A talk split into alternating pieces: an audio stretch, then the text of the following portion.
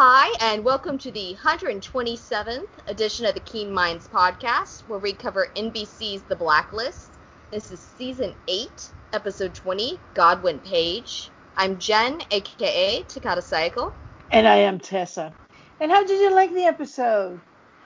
Overall, I really liked it. I went into it a little hesitant because typically, especially lately, as we get further and further into the show, they go, we're going to tell you things, and then you get nothing. Or, at the very least, you get a highly veiled, deeply buried nugget that may or may not be a clue. And so I went into this very hesitant. I had heard good things, that we actually did get stuff from it. Mm-hmm. And I wasn't able to watch it live, but thankfully by the time I got back, since I'm on the West Coast, Amazon had already posted it. So I got back to my apartment around 10 o'clock and was like, now let's start The Blacklist. Well, how about you? I love the episode. This reminded me a bit of the Brockton College Killers right before Rasfet, in which the Brockton actually got a lot of mythology that was kind of hidden. I have a feeling that after we see next episode, 821, I don't know even how to pronounce that word in Russian, the beginning, this episode will have to go back and revisit it afterwards. It feels that I am seeing a lot of things that I'm not getting. So I'm going back a little bit into that heavy fog where I see figures, but I just don't know. I can't distinguish them. So I'm putting this one with a heavy mark that we have to revisit that. I mean, it's Lucas Ryder, so you know that the Red speak is, you know, to 110, and it was fun episode. I mean, who doesn't like to see the orange ball flying out of the building? I mean, that was perfect. I just loved it. Okay, let's go ahead and start with that just because you mentioned it, because I had such mixed emotions over that scene, because the scene itself was utterly fantastic. I'm just like, and they're lifting it. This is great. It was like the best of an action movie.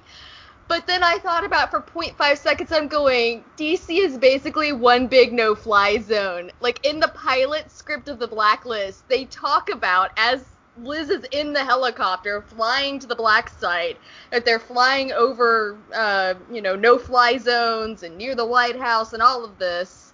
And I'm just sitting there watching that. I'm like, that helicopter would have been shot out of the sky before they got to the black site. And if not, then definitely as they're hauling the box. Well, oh my gosh. It all depends on who's on there.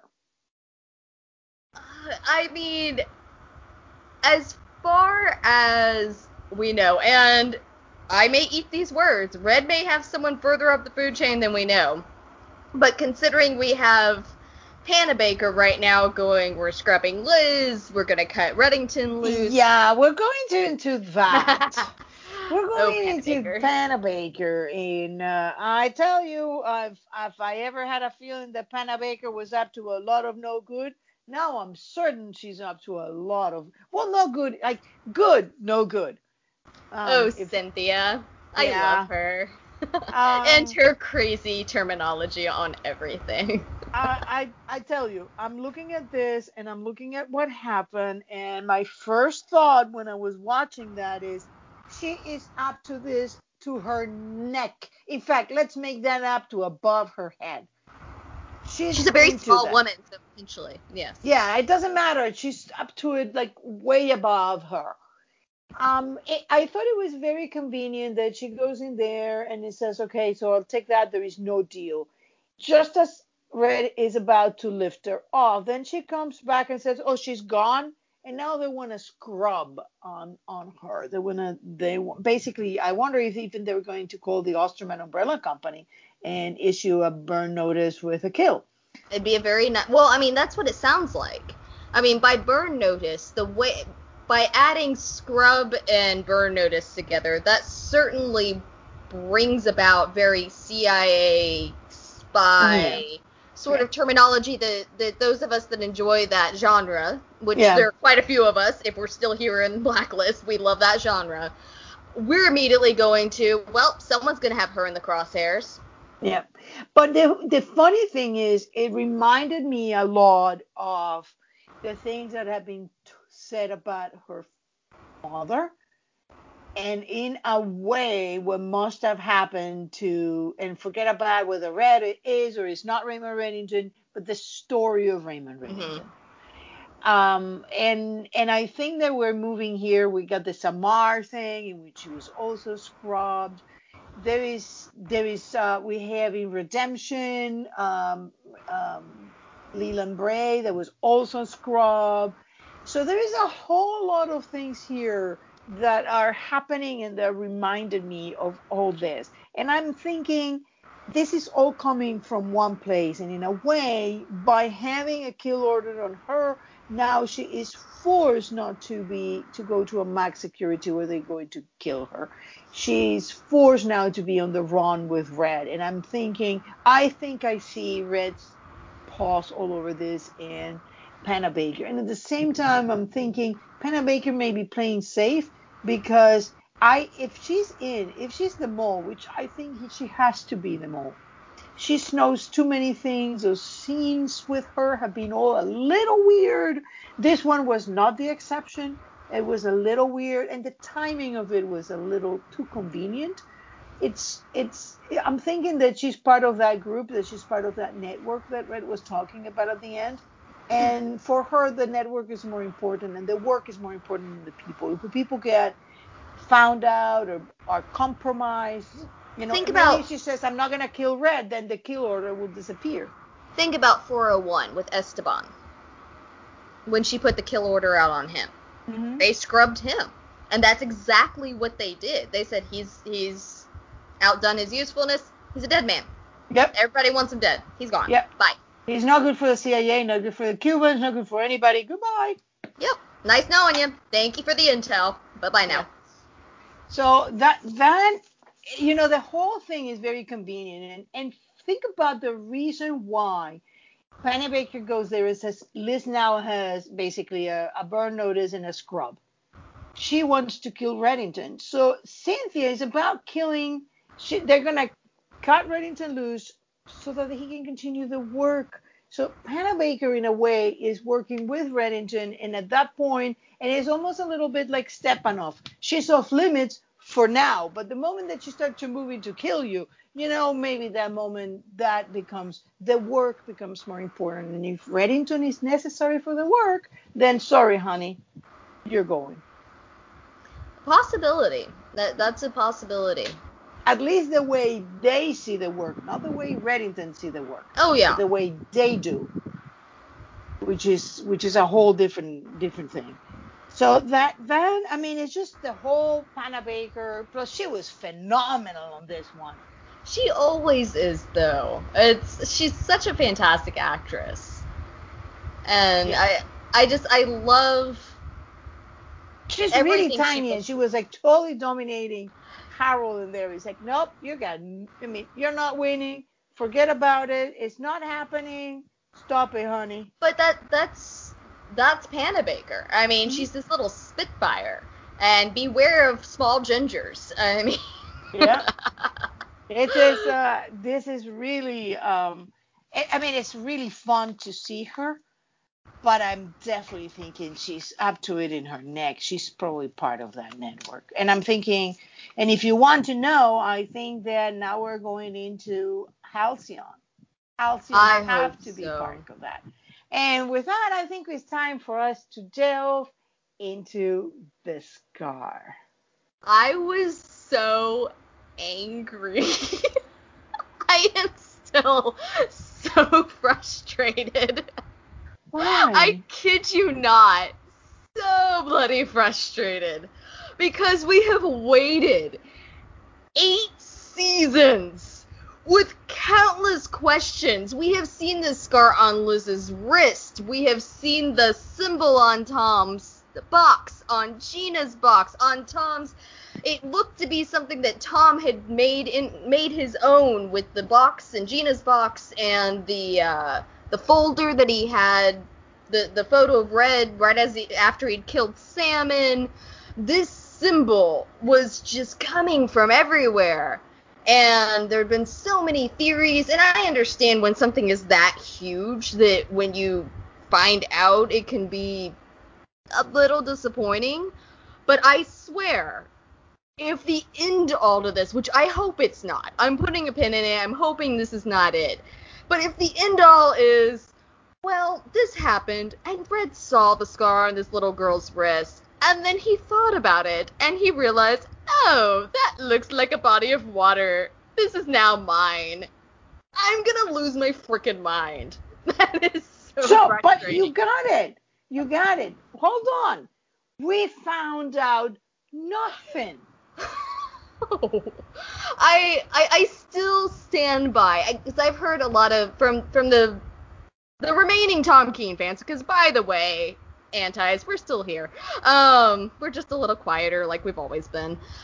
But I've heard some talk and some discussion about, oh, it's gonna be so frustrating if that turns out to be Red's symbol. And I remain with, even if Tom hadn't had that folder with the incriminating evidence against Red with that symbol on it in season 1, then if it had just been the boxes, I would have been like, okay, that could be Red's. I can see that. But the fact that we haven't seen Red ever use that symbol. Yeah. Ever. Okay. And the fact that Tom did, that to me feels like that symbol comes from something from a shared past between Liz and Tom. Yes, because think about what we found out. What we found out is the shape of the scar reminded Red of the Baltic Sea. And not what gave her that scar. Because exactly. You got it. It's like we have found out absolutely nothing. It's masterful because everybody's in a tick. And meanwhile, you're looking at it, it's like, wait a minute, you haven't told me what made the scar.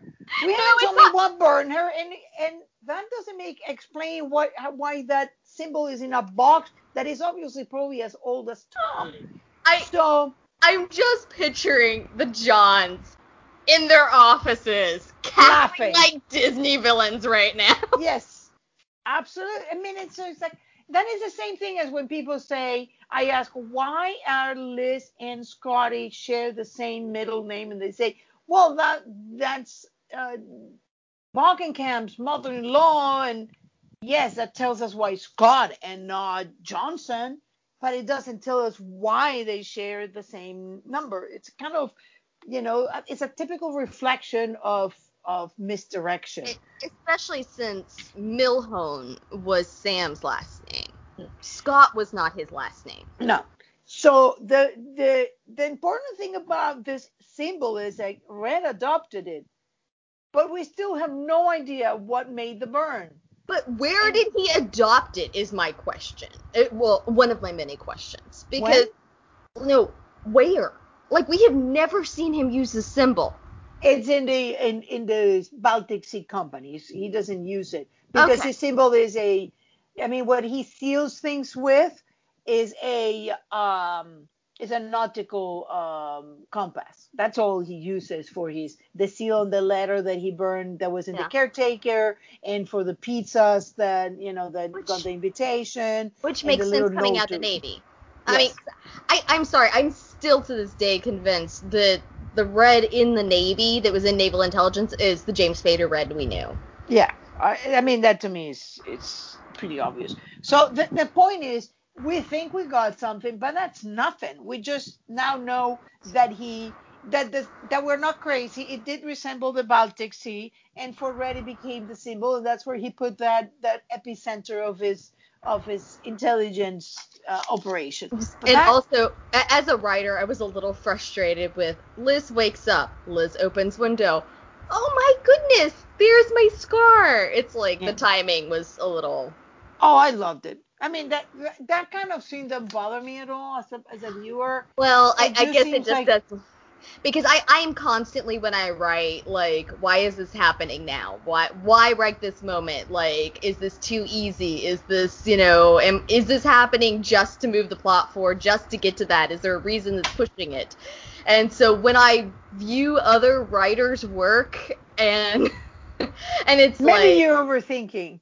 Oh, I probably... That's what I'm saying. As a writer... my brain goes into overdrive with that stuff. I had someone ask me once, can you watch a television show with... No, I cannot watch as a normal viewer. It does not happen. I mean, to me, it was like, great. I mean, that makes sense. She saw it and she still... It's... I mean, maybe if they have said, you know, that's why Tom had that box, then it would have been, okay, so maybe whatever, it doesn't matter. But the fact that the box was not addressed tells me... we only got half of a story. How it became important after the fire, we still have no idea about what burned her and what the same shape. We only have a third of the story because we don't have the box or Tom using it, and we don't have what burned her, no. what caused the scar. No. But we do have a very important information when Red talk about, you know, I can't describe how it felt. To the pain, to see you in so much pain, and the choices we made, and Liz continues to ask questions instead of letting him speak. It just drives me crazy. But then, yeah. You know, she was doing again the crazy eyes, so we know that she's still not. I think to a degree she was so overwhelmed with actually getting answers. It was this wild. Do I believe him? Don't I believe him? And she was shooting herself in the foot by doing it because she was freaking out so much. I don't think she ever heard him say that Katerina had never been killed. Yeah. Well, did not react. And I'm like, honey, your mother is alive. That is what he just told you. No, that's not what he told her. No, he didn't. He said she hadn't been killed. Katerina Rostova was never framed, never killed. That just tells her that whoever that woman is, it's not Katerina Rostova, or that was not her real identity, or there was no Katerina Rostova, and therefore nobody has been framed or killed. That's a possibility, too. So until we know more about the story, all we know is what we thought we saw, Katerina Rostova being killed, which we knew it wasn't real, because he had told her it was a fake. It's exactly what it is. It's a fake. Yeah, I've seen things coming out with the next episode that, you know, that they're calling Layla's Katerina Blonde Cat. They're saying, oh, well, now this is a fake. I think it's actually been confirmed in an interview. And I'm going, okay, this is not new news. Like, a bunch of us knew this. Yeah. Well, it makes sense. But I think that she believed herself to be Katerina Rostova. There is no other way that it makes sense, because otherwise all she needed to do was to go to Townsend and say, listen, I am not Katerina Rostova. I may have used a name, but I'm not at her. Part of me wonders. This is my name. This is my identity card, and you can confirm me that I am this because you have my fingerprints. But that she never did that, and she said, I can't even use my name. Part of me wonders, with all the memory manipulations, with all the implanted memories we've had over the time, and the fact that we have canonical evidence that memories can be implanted, if perhaps an alternative to your idea that Dom raised two young women the same, and you said, which is a possibility, certainly, I wonder if perhaps... later in life, she became... They took her and used her and implanted memories, maybe in trial run, maybe intentionally making her into the doppelganger. It just doesn't seem because of the way Dom reacts to her. I mean, you have Dom saying, that woman, go to hell. Ilya was saying this was never about Masha. This was always about you. There always seems to be something about that blonde Katerina that Dom was deeply offended. And the more I look at the scenes, I think that all those Russian scenes are with her. And I'm not even sure this Katerina Rostova we're going to see. Is it Katerina in America or Katerina in Russia? I have a feeling this is all Katerina in Russia. It'll be interesting. Yeah. I'm really bummed that they're putting the finales on Wednesday nights at like 10 o'clock at night, because I won't be able to watch live, and I may not, depending on my work day the next day, I may not even be able to watch the next morning. It's just, it's not going to happen. And so I'm going to be very jittery until I can watch. Yeah, well, they never had to run into this late things. I'm grateful that they're doing the 22 seasons. So that's that. Do you want to talk about Ressler? Oh, my gosh, please not 22 seasons. Oh, Lord. That was tough. Bad. No. So it's funny because he's talking about a machine, but I have a feeling, I mean, will that be a computer? Red will not do a computer. He will. I have a feeling that's like a giant filing cabinet. Oh, that's a mental image. They walk in, it's just rows upon rows of filing cabinets. Liz is like, WTF, Red. Yeah. Because, I mean, Red is a technomorph, and he is always like, everything unconnected. I don't want anything online. Everything that is online is hackable. It's true. I mean, and they've made this comment, because you had Skip when he was talking to Marvin about he digitalized things, and Marvin's like, no, don't do that. Bad. And it hurt my heart this episode where Aram told her to call her lawyer. And she said a lawyer couldn't help her. I'm sitting there going, yeah, her lawyer is dead. Thank you to the assassin. Killing everybody. Because Skip was her lawyer. Was it? Yeah. I thought he was a finance guy. No, he's a lawyer. He was out of Harvard Law. Oh, was that? Yeah, I'm pretty sure he said Harvard Law was what Marvin said. Yeah, law. He said Harvard Law Review. That's where he came in. So, yes, he would have been her lawyer. He would have been her Marvin Gerard. So, should we talk about Ressler? Because it certainly seems that Ressler might not make it. You know, I gotta stop claiming that I enjoy characters out of shows, because it's like a death warrant for them. Oh, poor Russ. I mean, that didn't look good. I mean, he was into V-fib, and then...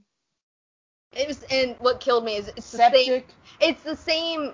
It wasn't supposed to be the same room, clearly, but it's the same set that they used, whether it's in a hospital or whether it's just a set that they use. But it's the same window set that they used for when Tom flatlined in 508. And so, like, they gathered at that window. I went, no, bad memories. Don't do that. Don't go to that window. Yeah. What is your feeling? I thought that he would sure make it, but it seems like he's in really bad shape. He is definitely in bad shape. I don't know. I guess they could kill him off.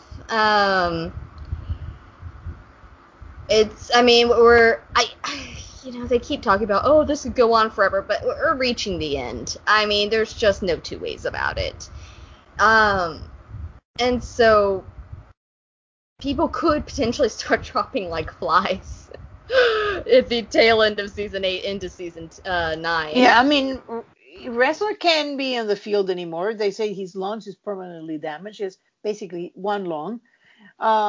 He has now sepsis, and I wonder if he's gonna end up like Samar, with like a little bit of dementia or I mean, I don't know, but it's not looking good for Ressler. Yeah, I mean, clearly, I mean, he was awake, he was talking, he didn't seem to have any sort of brain damage going on there. Mm-hmm. But, of course, Samar was up functioning around, you know, after her incident. But it doesn't sound like he'll be capable of going back into the field. And so maybe they're setting him up to take Cooper's place, like you theorized last week, or maybe they're getting ready to kill him off. I mean, at this point, I'm telling you, I think that Aram is sounding more like assistant director Mojtabai than Ressler. I mean, Ressler was severely compromised. Oh, so compromised. It was painful. Yeah, he didn't have that. And it was interesting in this episode because we had the contrast of how Ressler kept going the extra mile for Liz, just like Cooper did, keep going the extra mile. And the character that I least expected, you know, if you go back to the beginning, to season one when we met Aram, that was a character that I would have least imagined that would be the one to stand up to Liz and tell her, you know, that Liz that I met, I thought that this is just an illusion, but now I know this is the real you. That's an illusion. Let's step into that, because I think that there has been a very clear journey with Aram on that, because we had early Aram where he was just, oh, you know, here's Liz and she's amazing and, you know, she's my friend. Yeah, and he was very close. He was so distraught at her funeral. He was smoking weed when he wouldn't even drink at that point. You know, I mean, there was just so much there. And then when he found out she'd faked her death, that was one of the first moments he went to her. Now, Samar, straight up wouldn't talk to her after that. She was absolutely furious. But Aram, at that moment, he went up and hugged her and was like, I love you and I hate you for doing it. Yeah, exactly. It was a very torn. And so we can see the steps that were taken along the way. And I think this is just another step forward on his progression with Liz. Well, Liz's friendship cost him Samar.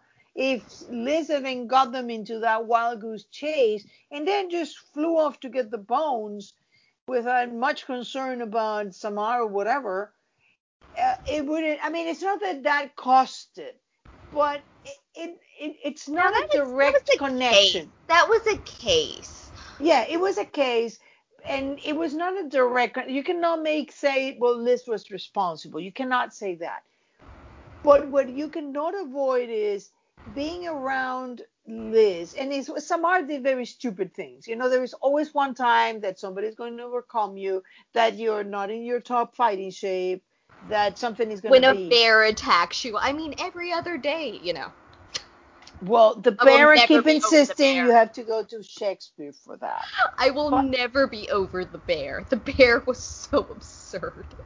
I have a joke that's been a long-standing joke that I use. Most people say jumping the shark.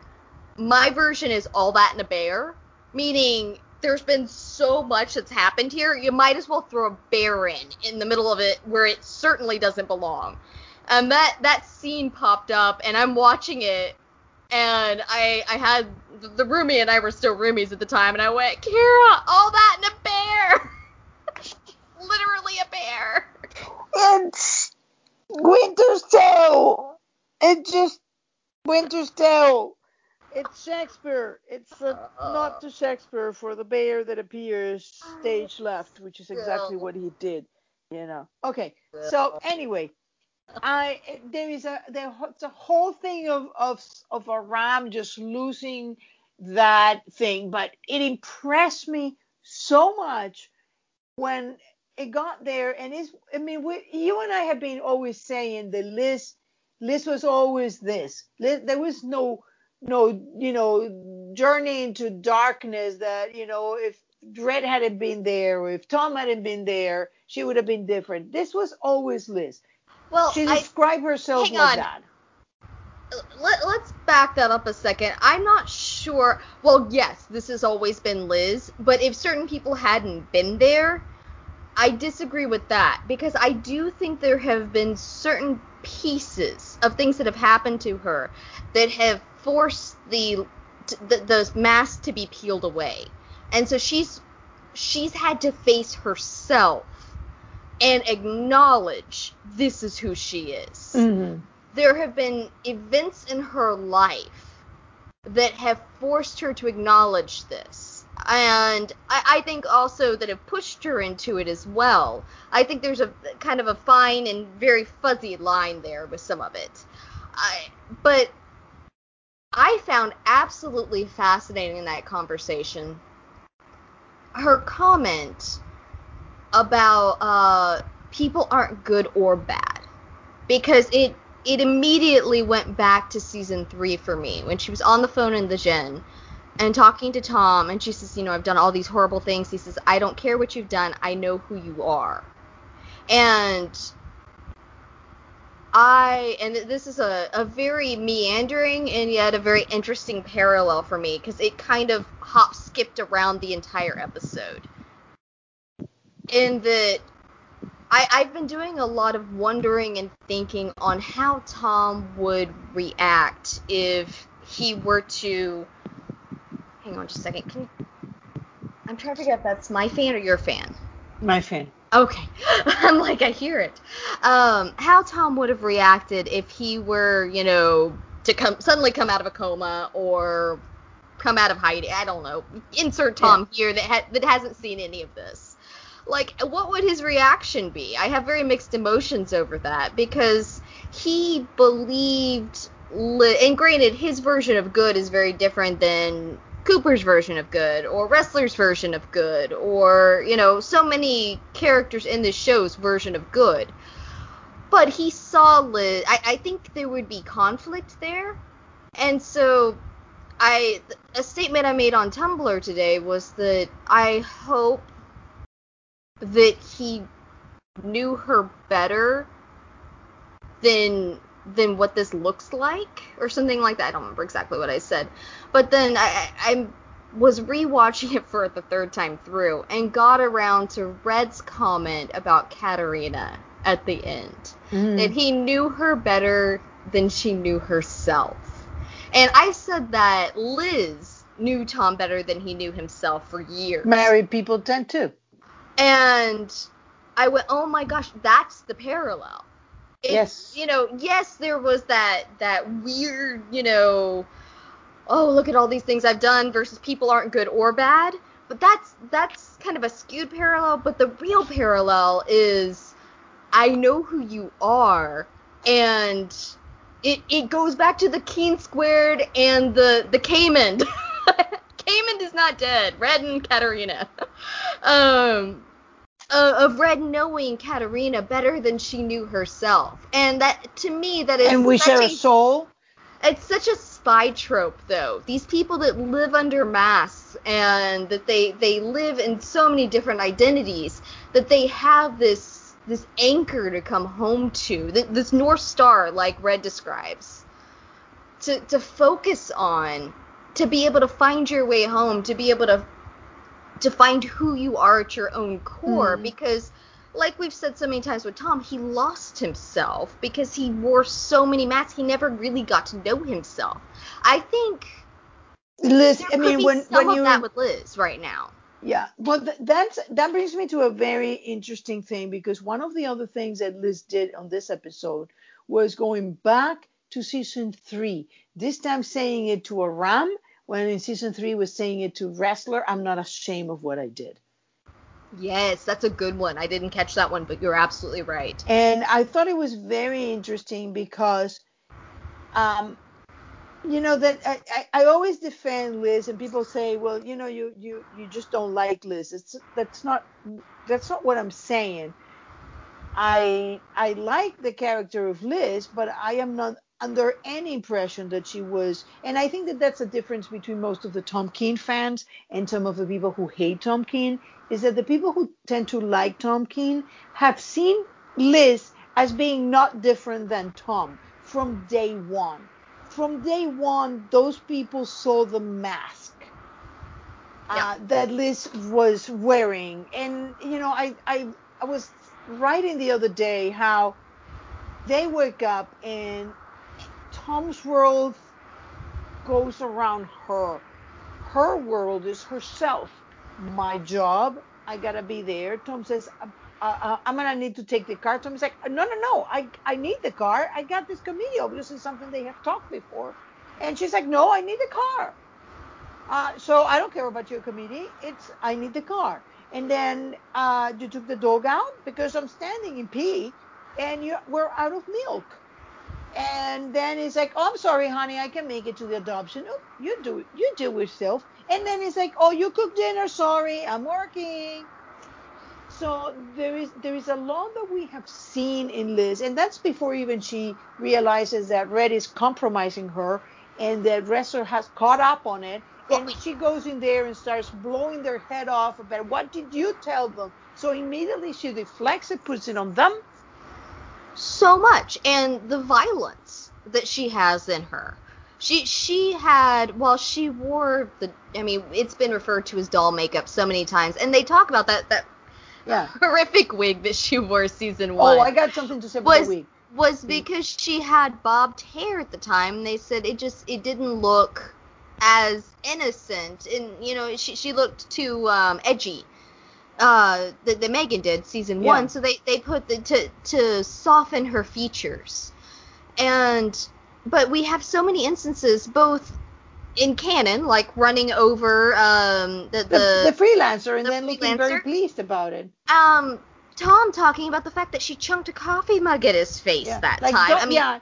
Don't throw the coffee before we talk. There is also the fact that she was Red was fully expecting that Liz was going to attack him because that got him to the hospital where he has escape plan. So Red knew from the very beginning that Liz was going to come there and she finding about Tom and she was going to just do something to him that was going to land him in the hospital. He set the dominoes with it, but to be able to set the dominoes, he had to know that she has a violent streak, and she does and has. And so this is not... I blame Red for a lot of things right now. I think he has a lot of responsibility for where we're at. One of my comments coming out of the show was, well, if he'd done this early on, he could have saved himself a lot of grief. But regardless, we don't know the circumstances. We wouldn't have had a television show. But we don't know the circumstances. I mean, there is a lot of things that have been come to light without really being highlighted. They're just like these little things coming under the radar that you start wondering about. One of the things that caught my attention is that why do that exactly? And I've always come back to why did Liz have to be with Sam? Why couldn't Katerina take her and become, I don't know, Joanna Smith buying a little diner in New Zealand, raising, and you know what? Grab a kid from an orphanage and now you have 2 kids and nobody's expecting to look at a woman with 2 kids and that's it. And, you know, you're now a widow with 2 kids that, you know, you're raising them, whatever. You do plastic surgery so you look like somebody completely different. There was a lot of ways to go around that particular situation. And I always come back to the fact that for some reason she had to be left with Sam. And I keep going back to Kaplan and those weird things that she said.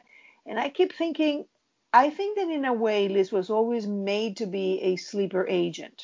And why Sam, though? I mean, here's a man who is a grifter. He's not just... And to be fair, it's someone that both Red and Katerina knew. Both of them knew him. But he's a grifter living in the Midwest, trying to get off the radar. And that's who they put her with. So it was a very intentional moment. And she made the comment in season 4 to Samar. She said, "My father was a grifter.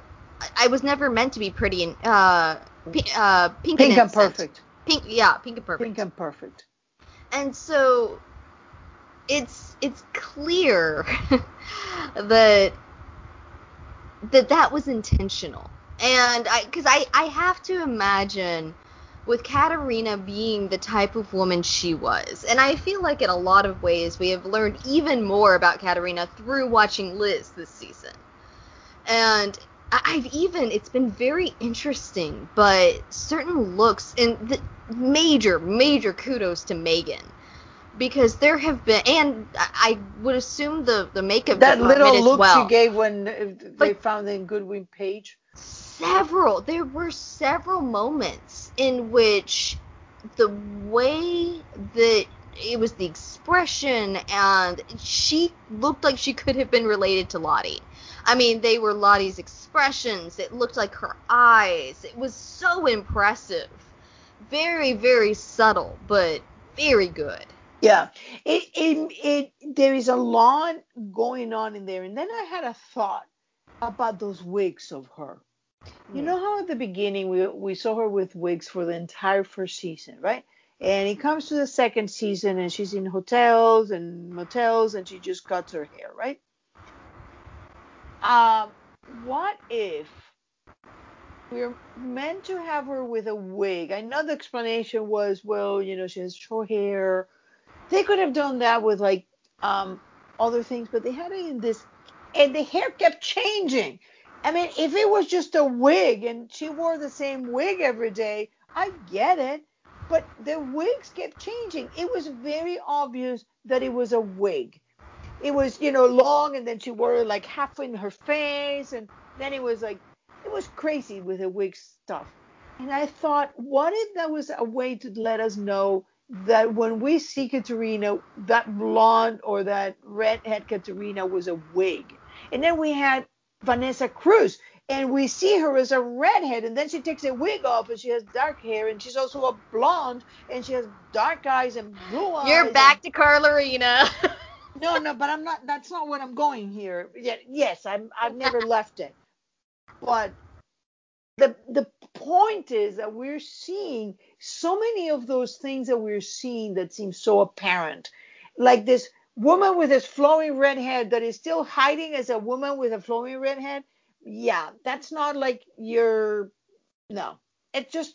Well, I mean, clearly, we saw Liz go on the run. The first thing she did was dye her hair to the direct opposite than everybody knew her as. Mm-hmm. I mean, she has dark brown hair. And texture. She stopped making the hair flat, and she got the texture. So there is something about that wig that tells me that seemed to have been something else.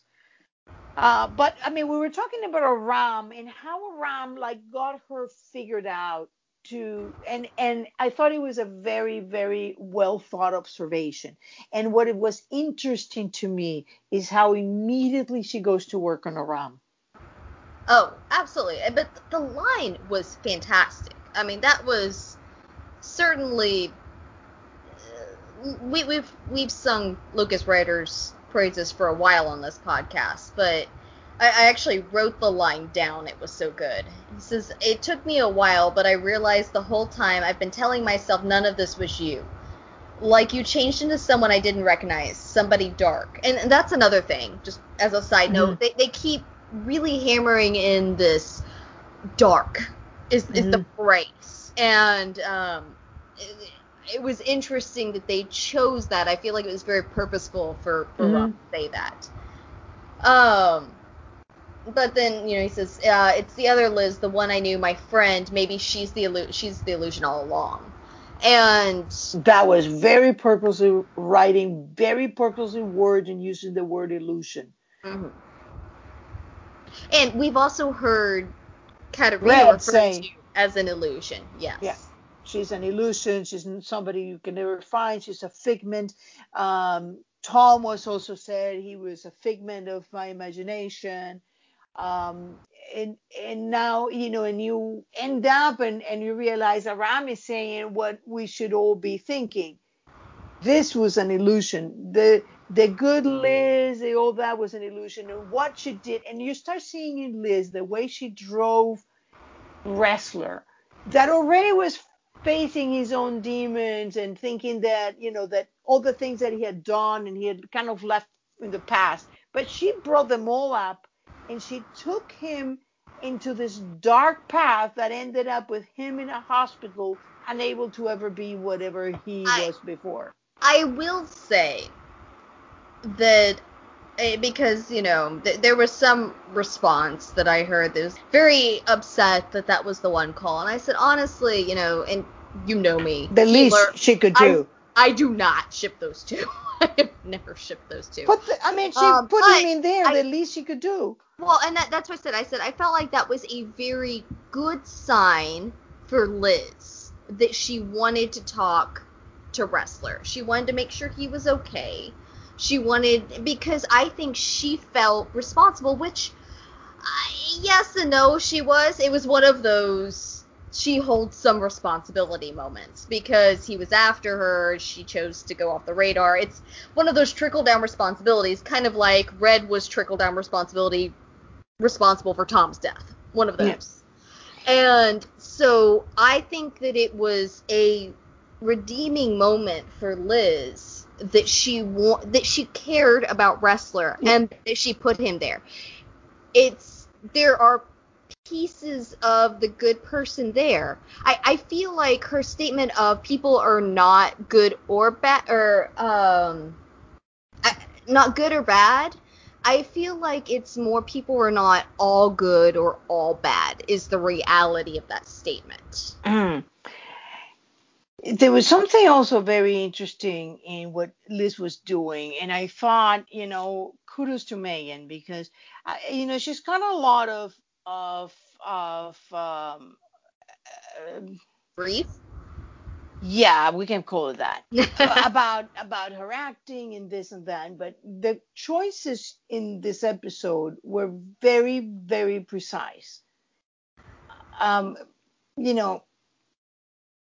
is those great moments when she's had this little things like me, I didn't do anything, and there were very good, very subtle moments that she was doing that, and she was, Red knew that it was her. She was playing him that I, should know.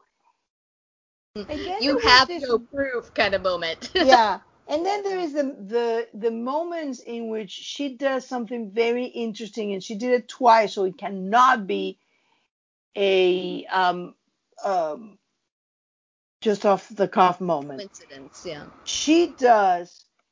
She's talking to Cooper and she does it, and she's talking to Aram and she does it. Suddenly she goes like Ressler, and she goes into like, oh yes, now we're supposed to feel sad, and she goes into like this, and it's not real sadness, it's like this mask that she puts on. So in a way it made the whole, and she does that crazy like side to side eye movement right before she does those jumps like that. I think a lot of that may be similar things, and we've talked about the fact that she and Tom had a lot in common. She has sociopathic tendencies.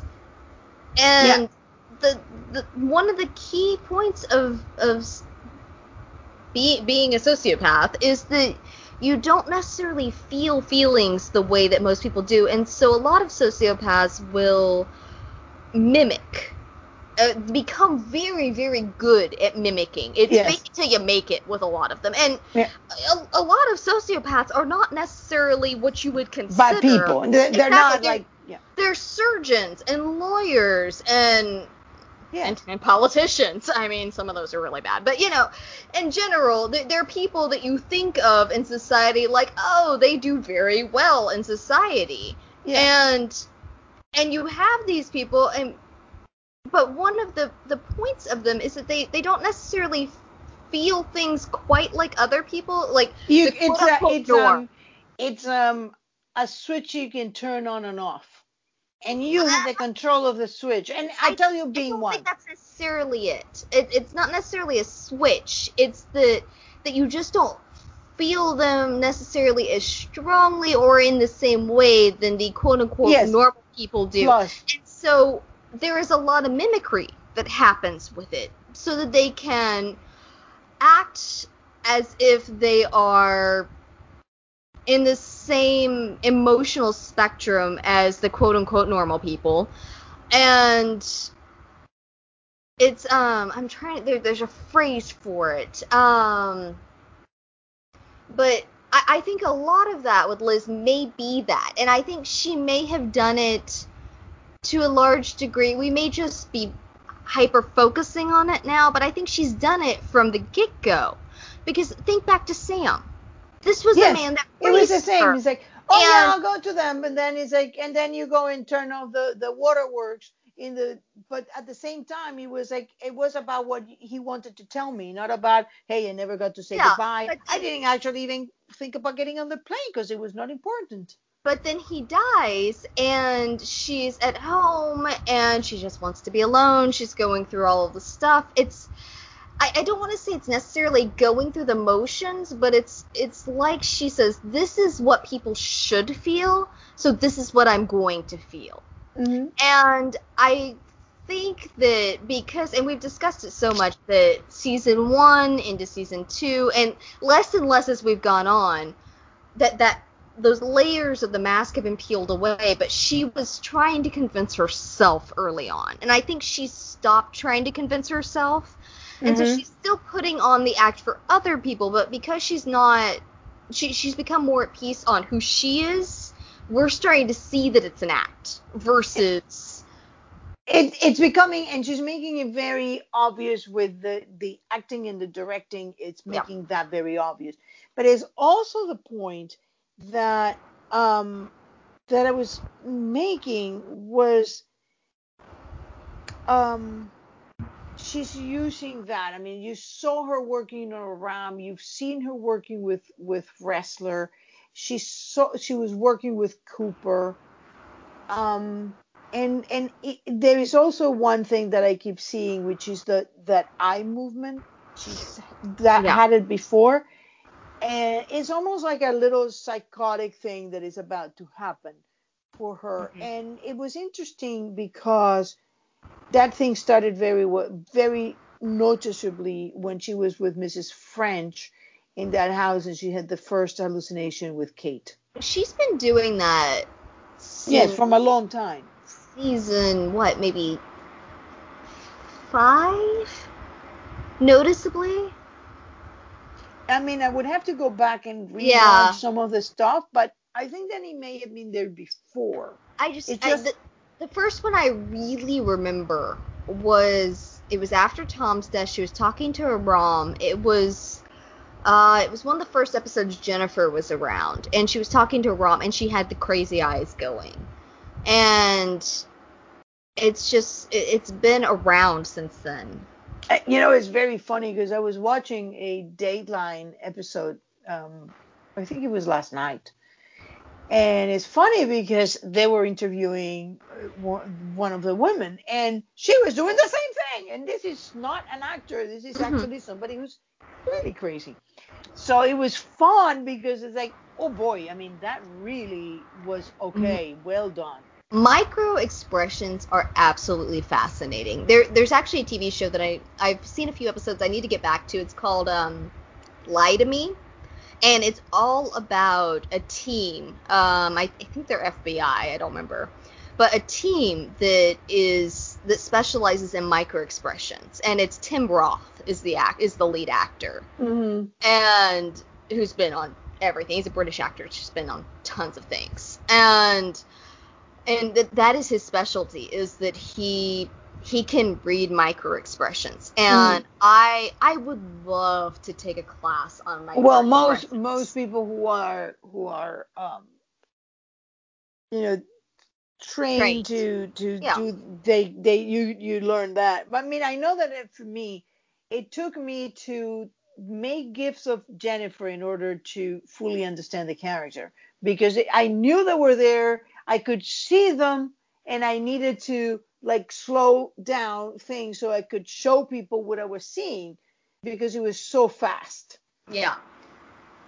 And Fiona's very good at it as well. And clearly James is king of microexpressions, but Ryan is very good as well. And so it's nice to be able to see Megan be able to not just see it, but also be like, oh yes, that's definitely what she's doing. Be able to acknowledge it. I have another thing for you in terms of throwbacks to early on. Remember when Liz was in the box before, and the director comes and says, oh yeah, I'm sure he will come now that I got his prima ballerina in a jewelry box. The spinning, thank you, because I was watching that. I actually gifted it and put it online because I was like, that was such a strange, and I had the momentary thought of, it was kind of like a ballerina, but then I let it go. But you're right. Oh my gosh. Thank you. I need to go edit that gift set. So there, I mean, it's like they're going specifically back. So this time, instead of Red taking the prima ballerina from the box, he just took the box. Oh my god, I'm making myself a note right now. I have to go back and do it. Thank you. Hat tip, Tessa. My goodness.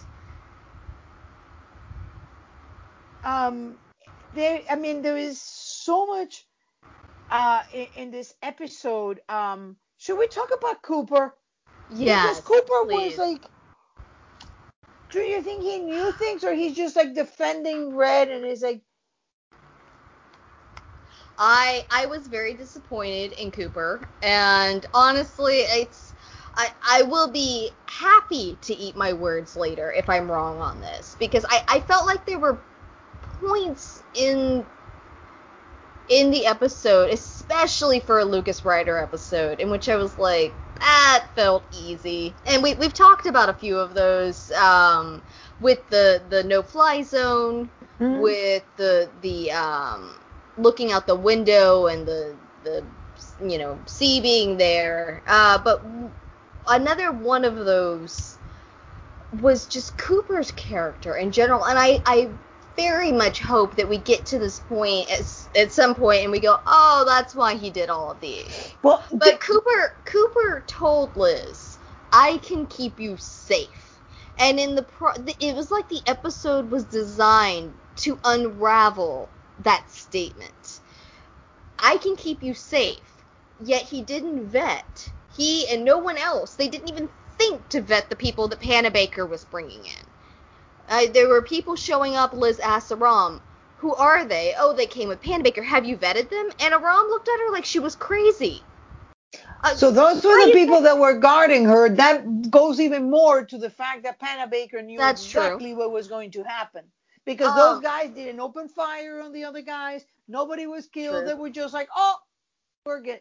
So I think that there is something. Hang on. So you had unvetted guards, you had a prison break in which the thing that drove me crazy about the prison break was that he didn't even question Red.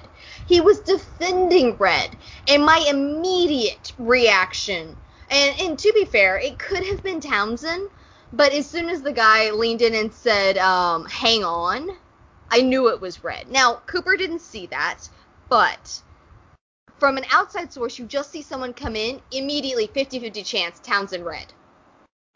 We as the audience knew it was Red, mm-hmm. because the guy grabbing hold of it cared about what happened to Liz. He said, hang on. Yeah. And so clearly he was given orders to make sure she was safe when they transported her, which means Red. But the third thing was Cooper's absolute obsession with the idea that he could strike a deal, and Panabaker's just, nope, not doing that. And so he promised her to keep her safe, but before ever doing anything. Typically, if someone comes in and says, someone gets arrested and they say, oh, we want this information from you, you have the deal in writing before the person ever gives up that information. Liz didn't get anything in writing. She just turned herself in on Cooper's word. She was scared. Oh, I think she was. I absolutely agree. You have Ressler injured, you have Jennifer dead, you have her entire team dead. She's seeing the body count pile, and she's terrified that the next person's going to be one of her former team members, or what she Agnes, done. Someone like that. She talked about Mrs. French to Townsend, and Agnes. So now that Townsend really knows who's taking care of Agnes. Yeah, that I'm livid at that. Absolutely livid. There is on the heels of, how did you become such a good mother when yours was so bad? That's just the thing that I'm thinking. In all this, it just, the more and more we keep going, the more I'm thinking, really, this is, to me, Kate was programming Liz to be a sleeper agent or a killer from the time she was a baby with those little, like, weird phrases and saying. They do sound like trigger phrases, yes. There was a very strange pattern to it. And the fact that Liz remembers these things, and I think that there is something in all this that is telling me that, because she became totally obsessed. Kill Reddington. Like, they're in... Townsend is coming to kill her, and he's like, who's helping who? Exactly. Like, that whole moment. There's something wrong in the way she's addressing everything. It's like she has a full obsession. Like, I don't care what happened. I don't care about Agnes. It's all about Kill Red. Cooper was looking at the situation through rose-tinted glasses. Liz is... I fully agree with you. Liz is looking at this through a distorted lens in which... don't get me wrong. Red is responsible for a ton of things. But... I am saying but. He has never... actively tried to hurt Liz, even when Liz was trying to hurt him, even when Liz injured Anne, and it sounds like, separated him from Anne. All of this, aligned herself with Townsend, all of this, and yet Red is still trying to protect her in a way, and so to turn around and act like he would hurt her, I understand. There's something going on that is more. To me, it feels like Liz was always trained to be the sleeper, and I think that Kate was the agent that was there, and I think that's why Red said that Katerina was such a bad mother, accepting that woman that came here with a resume that was obviously a fake, that loved cadavers and babies. That would have been the least person that would have said, no, thank you. But if that's the case, do you think Red knows? Because I think he must have known at some point, but it's... showed no sign of that. I don't know that he knows exactly what was done. I think that he knows that there was something done that was not very good. But at this point, I don't think that he knows what it was. And I keep going back to the way they showed... when Liz shot whoever she is, that she thought it was her father, but logic says it can be. But to me, she is looking, and she has again that crazy look, even as a kid, the crazy look, and she actually points the gun. I know that is very hard for a kid, but if you're being trained to do that, if that's your games have been training to do that. And she's looking, and she had the mad look, crazy look in her eye. The same look that she got when she was over Tom, and then she lifts up, and she looks from low, and she goes, and then she stabs Red in the neck. It's the same look that she's been getting all the time. So to me, this is all going down to whatever it is that Kate did. And I think that Liz was always supposed to be a killer, a KGB sleeper agent, something to be activated. And then she decided to activate it for that. And if Red is in 13, which she just admitted to being, and which we, regardless on how Cooper seems to assume in 13 is working, we understand in 13 to have been someone that received these 13 files, not necessarily stole them, from the USSR, and so from Soviet Russia, and so they are against Russia if this is accurate, if the theory holds, and Kate might be an agent from Russia that was trying to get the naval intelligence officer. She had to be. She knew that Katerina was KGB. She was supposedly American, and she was there taking care of Katerina so Katerina could go and spy. And well, when Kate was watching over little Masha, Katerina was being attacked by another KGB agent. Yeah. So there was obviously bad blood there somewhere within the agency. If she was the Katerina, and not that the agent had realized. wait a minute, you're not the Katerina I know, so who are you? Assuming that she was a KGB agent, as we think she was, you know, assuming what we have heard in Katerina. And this takes us to that weird phrase, Katerina Rostova. She's saying, Red said, I knew your mother better than she knew herself. And then he goes and says, Katerina Rostova was never killed, never framed. I loved that. Yeah. I mean, and Liz just blows past, and some of it could just be overload of, like, he is finally giving me answers, WTF, what is my life? But she just totally blew past the fact that that could very easily mean your mother is not dead. Well, now, it's all like... But it does mean, if nothing else, it does mean Blonde Cat was not your mother. Exactly. And then he goes and says... I was given this for two things, to keep you safe and your mother hidden. Yeah. And, I mean, it doesn't get any more, like, if I kill her, then obviously that's not her because I'm keeping her hidden. Right. And, like, and that's one of those things that I keep going back to. He said once, Blonde Cat is not your mother. Clearly she didn't take to that, so why wouldn't he keep saying it? And he didn't, but that's neither here nor there. I can tell you why, because...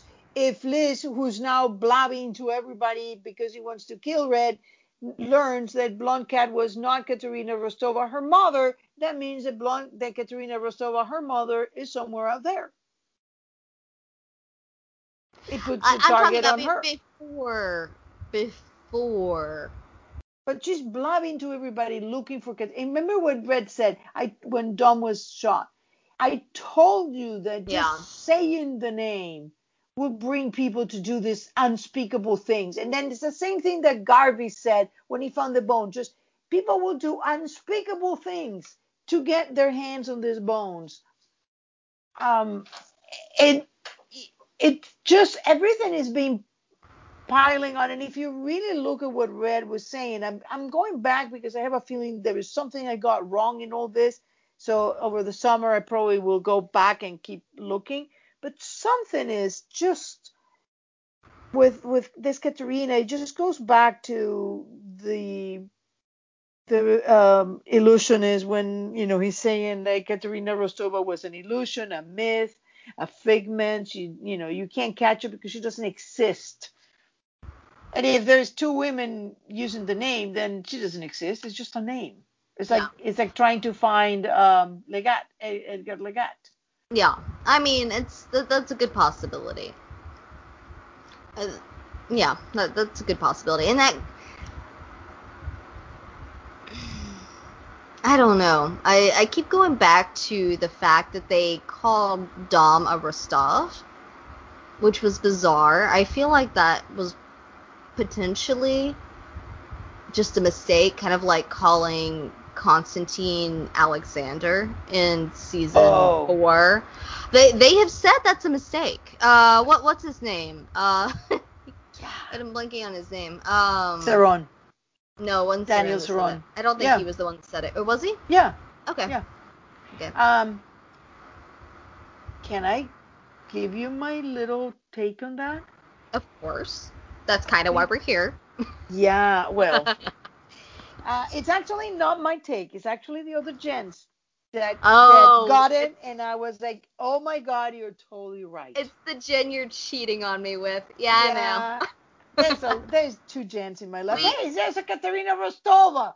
We love you, other Jen. It's okay. Yeah, I'll share. I have one Jen, and then, you know, I called Jen, and it's just like Katerina Rostova. I do feel bad for her, though, because I've totally seen her say, I'm not that Jen. Yeah. She's like, no. I'm not that one. So here is where we go with that, because I thought it was brilliant. We have Red telling us memories are not a playback. It's not like you just play a tape and it just comes about exactly. They're always being remade every time you recall them. That's how memory manipulation works. When you recall something, they give you something that blocks the making of that memory, and that memory is gone. It's sort of what happens if you get like a shock or something, and you're in the midst of remembering something, and you kind of forget. The whole trail is gone. So anyway, what we have, that's not Katerina calling the husband Alexander. That really is Kate remembering Katerina calling Konstantin Alexander. Okay? That's true. So what does that tell us about the memory that Kate is having? That in her last interactions with that man have not been as Konstantin but Alexander, which takes us to how on earth would Konstantin Rostov, of all the people in the world, hires first Scotty Hargrave, Tom's mom, and then Matto. And Matto was the guy who was responsible for the guy's jaw that was broken, and then the guy who killed Annie. It all started to sound like Katie's fingerprints were behind all of those little things.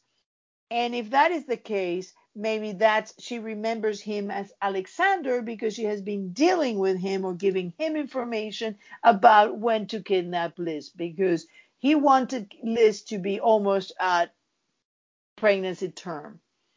I think that the deal was you get Liz and I get the baby, because Liz, I didn't do it for you. I didn't try to save you. I think your past salvation, did it for Agnes. So she wanted the baby, and Liz was like, that's all yours. So that's what I think. I know that they said that, and, I may have to eat my words. Hey, I was going to say,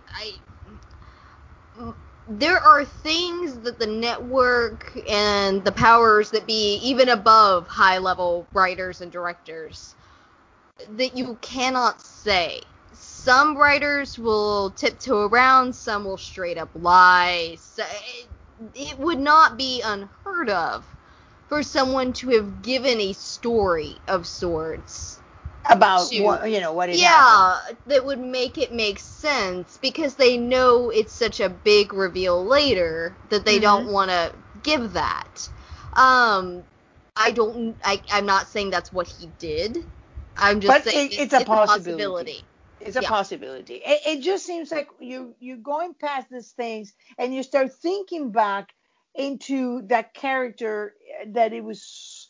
Everybody keeps thinking, once you're dead, you're gone. And I think you gotta wait, because this whole thing, the box, the scar, the fact that Scotty was hired, the fact that Konstantin then was hell-bent on killing Tom, which was hardly the way to get Liz goodwill, but it sounded like a revenge, like, you almost killed my kid, I'm going to kill yours, and then I'm going to tell you who he was. So I feel that Kate told Konstantin who Tom was, and then Konstantin used that to force, I have something to tell you about your son, I know where your son is, and then hire her to kidnap Liz. When she botched that, then he goes to kill Tom and then tell her who he was.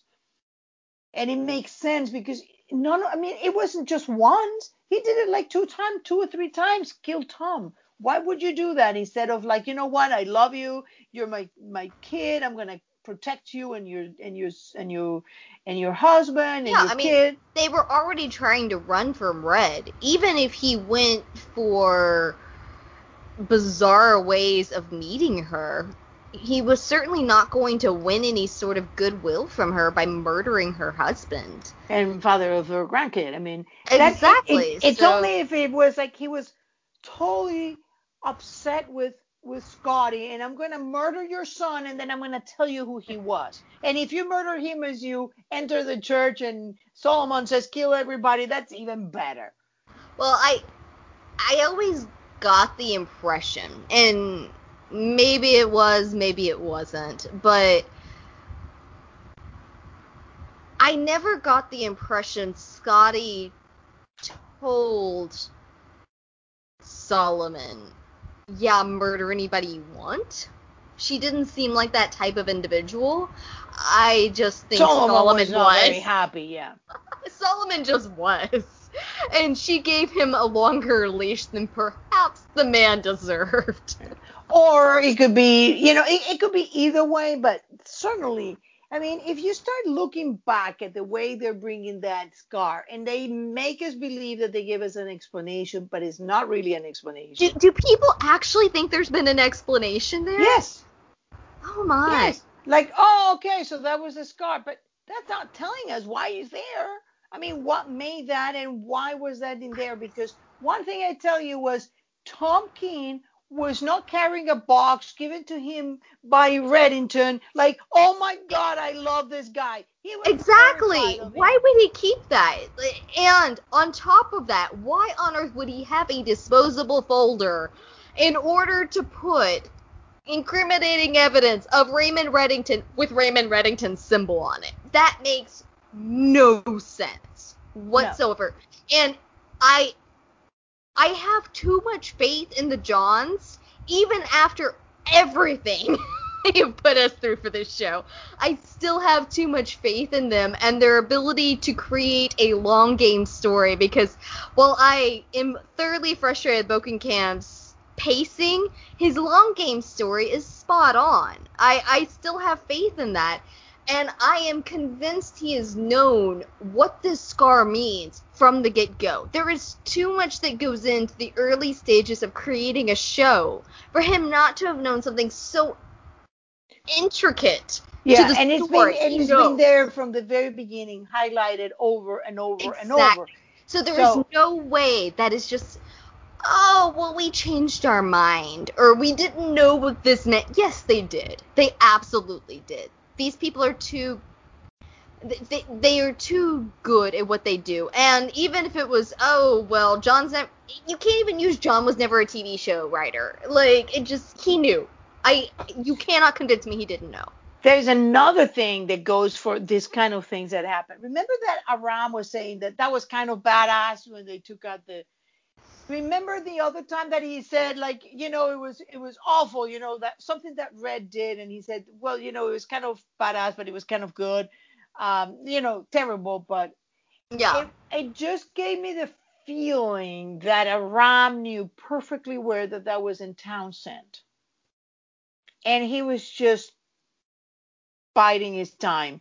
I mean, it's just very, very little small things that tell me, you know what, there's a lot more in this episode. Maybe, but I did not get that from Aram. I just thought that was his typical, that was so cool. But, I mean, if he knew it was right, I guess that may, you know what? Interesting thought that just popped into my brain. Panabaker told Cooper, well, I don't believe for a second that you orchestrated, but I also don't believe for a second that Reddington didn't run it past you. What if he didn't run it past Cooper? What if he ran it past Aram? Aram was there. He was standing right there. And yet Reddington was convinced nobody was going to get hurt.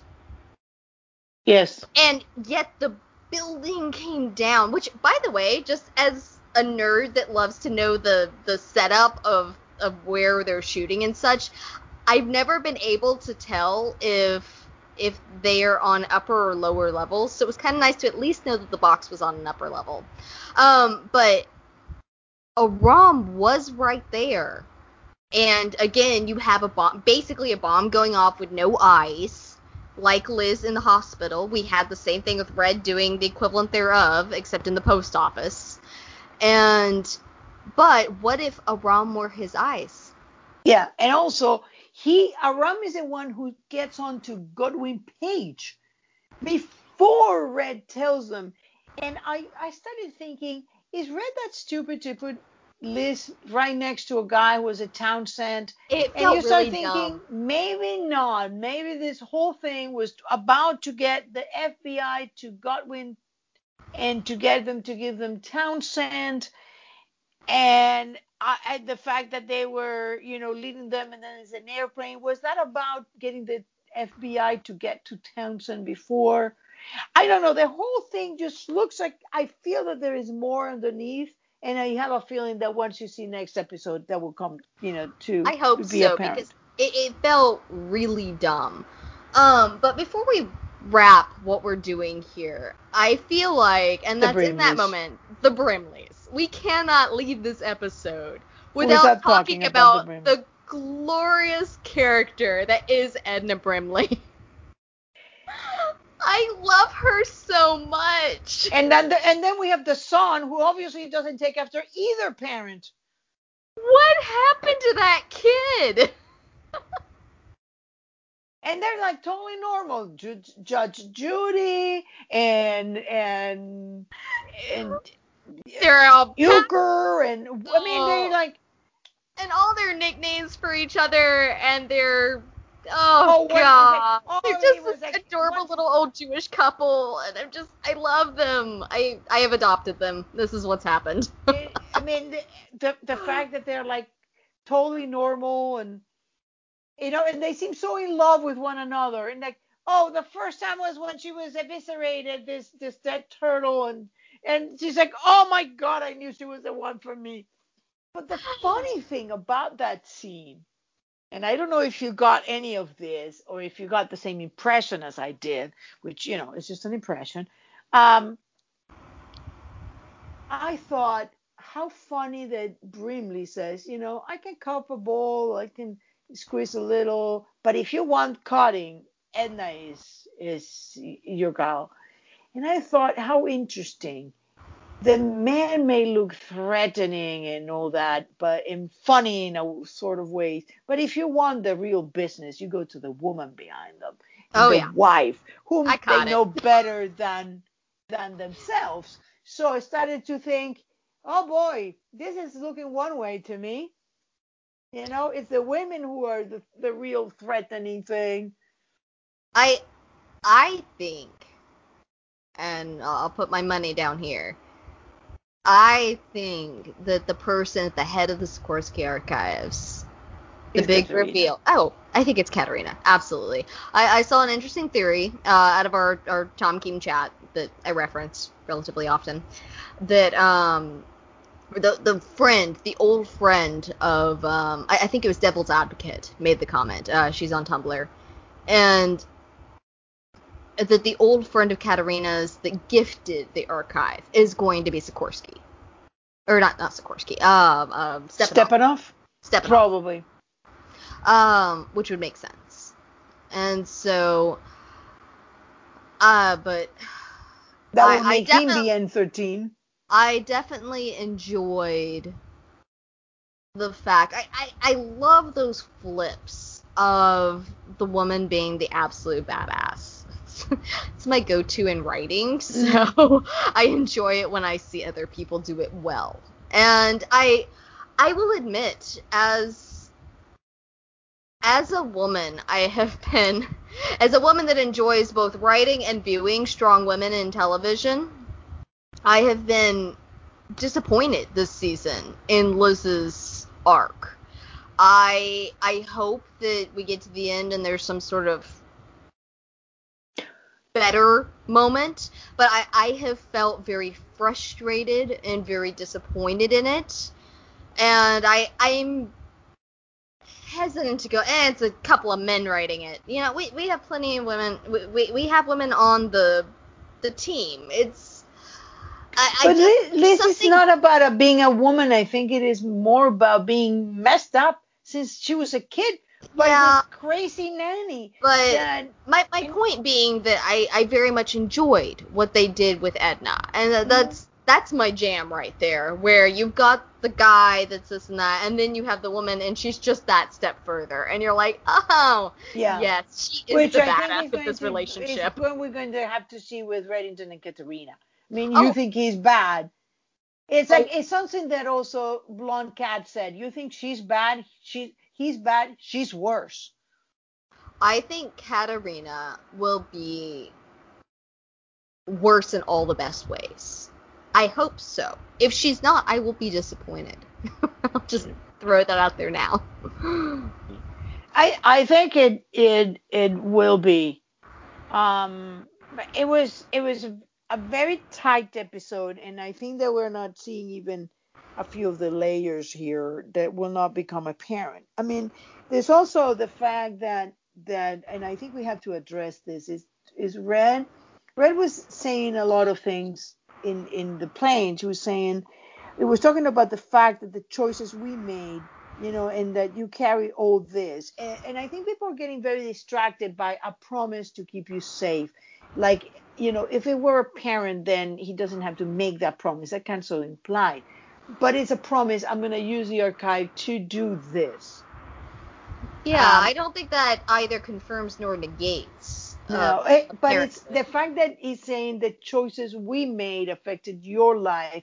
It somehow, you know, to me, it just goes right back into, and this interrupted, like, why were you there? And she says the fulcrum, but Liz didn't let him finish the phrase. You know, he took that as being the answer, and Red never gives an answer like that. There's always a story. She was very, and it's something that I wish she would have learned by this point. What we've talked about multiple times, that she doesn't ask questions, that she busts in and she cuts people off and she volunteers assumptions. And in this world, you just can't do that. And with Red, you just can't do that. And I do wish she would have learned that by now, especially where she's at. It's...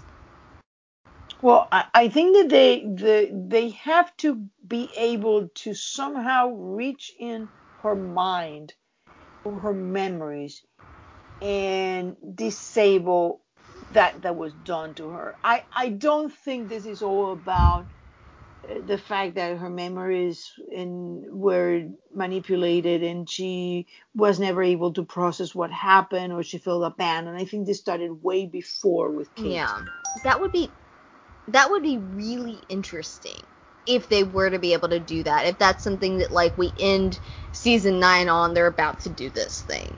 You know, that they know this is what's happening and they're looking into that. Like, that would be fascinating to me.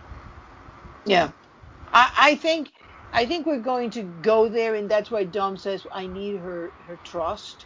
I think that they need to go there. They need to disable what was done, and I don't think that the Liz we're seeing are ever going to be capable of having any strong decisions of her own or be her own agent, because she hasn't been her own agent since she was a child. If she was being manipulated by Kate into becoming a sleeper agent or whatever it is that they were trying to do. Because the way that Megan has been playing this from the very beginning, it's almost like she's controlled by things outside her not outside herself, but outside her will. Like, they are these things, and I feel that that's what she's feeling, is that all these things are happening to me and I don't quite understand why. And she's always putting the blame on Red, but she's maybe not seeing that this goes further than that. Yeah, that'd be sort of like Tom was taking and made into an operative, and you wonder, was that also the same thing? Is that they were actually going for these kids, and kind of, if they couldn't take it or they couldn't manipulate them, then they would just take them and kind of try to do something. And I don't know what happened, but the story's coming, and I'm excited about seeing the rest of it. All right. Well, do you have anything else for this episode? No, there's a lot, but I bet we have to wait. Yeah. And so, guys, we are there is no episode next Friday. It will be next Wednesday. I don't know if we'll be able to record that night. Tessa and I will have to figure out what we're doing there and how things go, both in... It might be Friday. We might be able to do Friday or Saturday.